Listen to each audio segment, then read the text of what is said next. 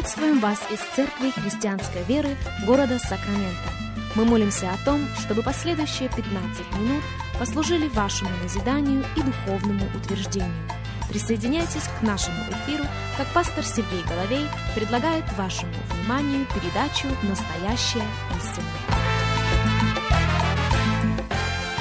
Еще раз говорим добро пожаловать всем, кто присоединяется к нашему эфиру. Здравствуйте, меня зовут Сергей Головей, из Церкви Христианской Веры мы приходим к вам. Как всегда, для нас огромнейшая честь, честь и большая привилегия встретиться вместе с вами и провести вместе с вами последующих несколько минут, как сегодня мы продолжаем наш разговор на тему Евангелия Царствия. Если у вас есть возможность открыть Библию вместе с нами, будьте добры, сделайте это. Мы еще раз обращаемся к первой главе Евангелия Марка. Марка, первая глава, и прочитаем два стиха. 14 и 15. Слово Божие говорит так. «После же того, как предан был Иоанн, пришел Иисус в Галилею, проповедуя Евангелие Царствия Божия и говоря, что исполнилось время, приблизилось Царствие Божие, покайтесь и веруйте в Евангелие. Я говорил об этом на нашей прошлой встрече и гораздо повторить, что невозможно понять этот текст Священного Писания, не принимая во внимание два аспекта. Во-первых, это исторический аспект. И мы говорили об этом, и мы говорили об этом очень много. Мы говорили с вами о том, что Христос родился в одни царя Ирода, Ирода Великого. Достаточно противоречивая фигура, но вот чего нельзя забрать от его руководства и лидерства. Это исторический факт. Под руководством Ирода Великого Иудея переживает огромнейший спектр гражданских свобод и прав. Это под руководством Ирода Великого и при его непосредственном участии восстановлен храм. Он носит имя Ирода Великого. Величественное здание, архитектурное здание, красивое здание, богатое здание. Поэтому можно сказать безошибочно, что религиозная жизнь общества во время его правления на высоте – под руководством Ирода Великого Иудея пусть не преуспевает, но и не страдает.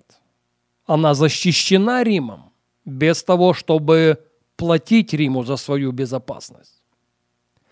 И под руководством Ирода Великого территория Иудейского царства превосходит границы царствия Давида. Поэтому, поставив себя в положение среднестатистического иудея, можно заключить, что обетование, данное отцам, должно вот-вот проявить себя, должно проявить себя в полной мере. Но Ирод Великий не вечен. И когда он ушел, его место занимает Архилай. Последнему не посчастливилось царствовать так долго, как царствовал его отец.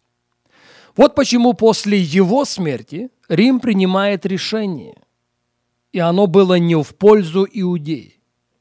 Рим преследует одну цель – подчинить себе это государство. И в целях достижения этой мечты они разделяют Иудею на четыре провинции. Поэтому опять поставив себя в положение среднестатистического иудея, несложно заключить, они чувствуют, словно песок сквозь пальцы – их религиозные свободы, не те, какими они были некоторое время тому назад. Их гражданские свободы, не те, которыми они были некоторое время тому назад. Территориально они больше не целостны. Но вот чего Рим не смог достичь своими мерами. Он не смог погасить, он не смог заглушить ожидание царствия. В силу этого из субботы в субботу они слышат проповедь о том, что обещание, данное отцам, все еще может проявить себя, все еще может проявить себя в любую минуту. Больше того, меры, предпринятые Римом, только подлили масло в огонь. И когда появился в скором времени Иоанн, Иоанн Креститель, и к нему стекалось огромное количество людей к Иордану, чтобы креститься от него, он заявлял о себе «Я не Христос, я не Мессия, я только послан перед Ним». Когда я увижу его в вашей среде, я обязательно об этом засвидетельствую. И он засвидетельствовал о Христе следующими словами. Вот агнец Божий, который берет на себя грех всего мира. Для подавляющего большинства людей в его аудитории это ничего не значило, потому что они были движимы ожиданием царствия. Но предоставленный общественности Иоанном Христос возвращается в Галилею и начинает проповедовать Евангелие Царствия. Мы об этом с вами прочитали. При этом он утверждал, время исполнилось. Ожидаемое вами царствие приблизилось. Покайтесь и веруйте в Евангелие. Покаяние требовал и Иоанн, не так ли? Поэтому в какой-то мере проповедь Христа была созвучна с проповедью Иоанна Крестителя.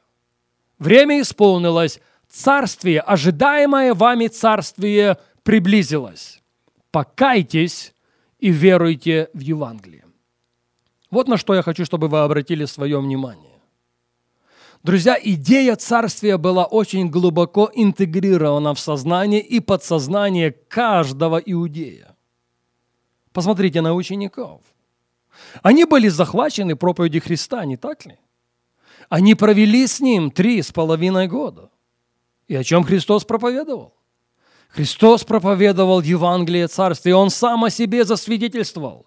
«Я для того и послан, я для того и пришел в этот мир, чтобы принести Евангелие Царствия». И Евангелие Царствия принадлежит селениям, городам, целым странам. Можно безошибочно положить, Евангелие Царствия принадлежит целым континентам. Но у них была своя модель, у них было свое представление о царстве, которое проповедовал Христос. Они видели чудеса, они видели знамения, они были вместе с Ним, как я сказал, три с половиной года. В последние дни своего земного служения Христос в равной мере делает на это акцент. Евангелие Царствия будет проповедано. После своего воскресения Христос обращает их внимание на это же – на Евангелие Царствия. Вот почему, когда они были собраны там, на Елеонской горе, они спрашивают у него, буквально в считанные минуты перед тем, как они расстались друг с другом, не в это ли время, Господи, Ты восстанавливаешь царствие Израилю? Повторяю еще раз, у них была своя модель, свой концепт, свое восприятие. Вот почему появившийся на арене Христос – вот почему появившийся на арене проповедник Евангелия Царствия не только ставил печать на их ожиданиях, не только утверждал, что время исполнилось, он говорил «покайтесь». Он требовал покаяния. Царствие приблизилось безошибочно, но оно может остаться на расстоянии вытянутой руки.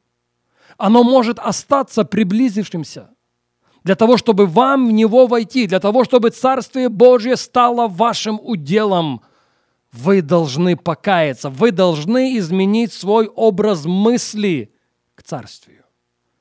Не исключено, что ваши ожидания могут быть противоположны тому Царствию, которое я принес.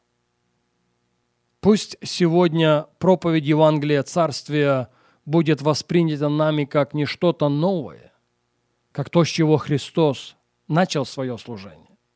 То, чему Он посвятил три с половиной года, то, на что Он делал акцент в последние дни своего земного служения, и то, о чем Он говорил даже после своего воскресения. Потому что проповедь Евангелия Царствия и Царствие Божие – это удел каждого последователя Иисуса Христа, так как – Царствие Божье не в слове, а Царствие Божье в силе. И обладателями этого Царствия, участниками этого Царствия мы можем быть, и мы должны быть. К этой мысли мы возвратимся на нашей следующей программе.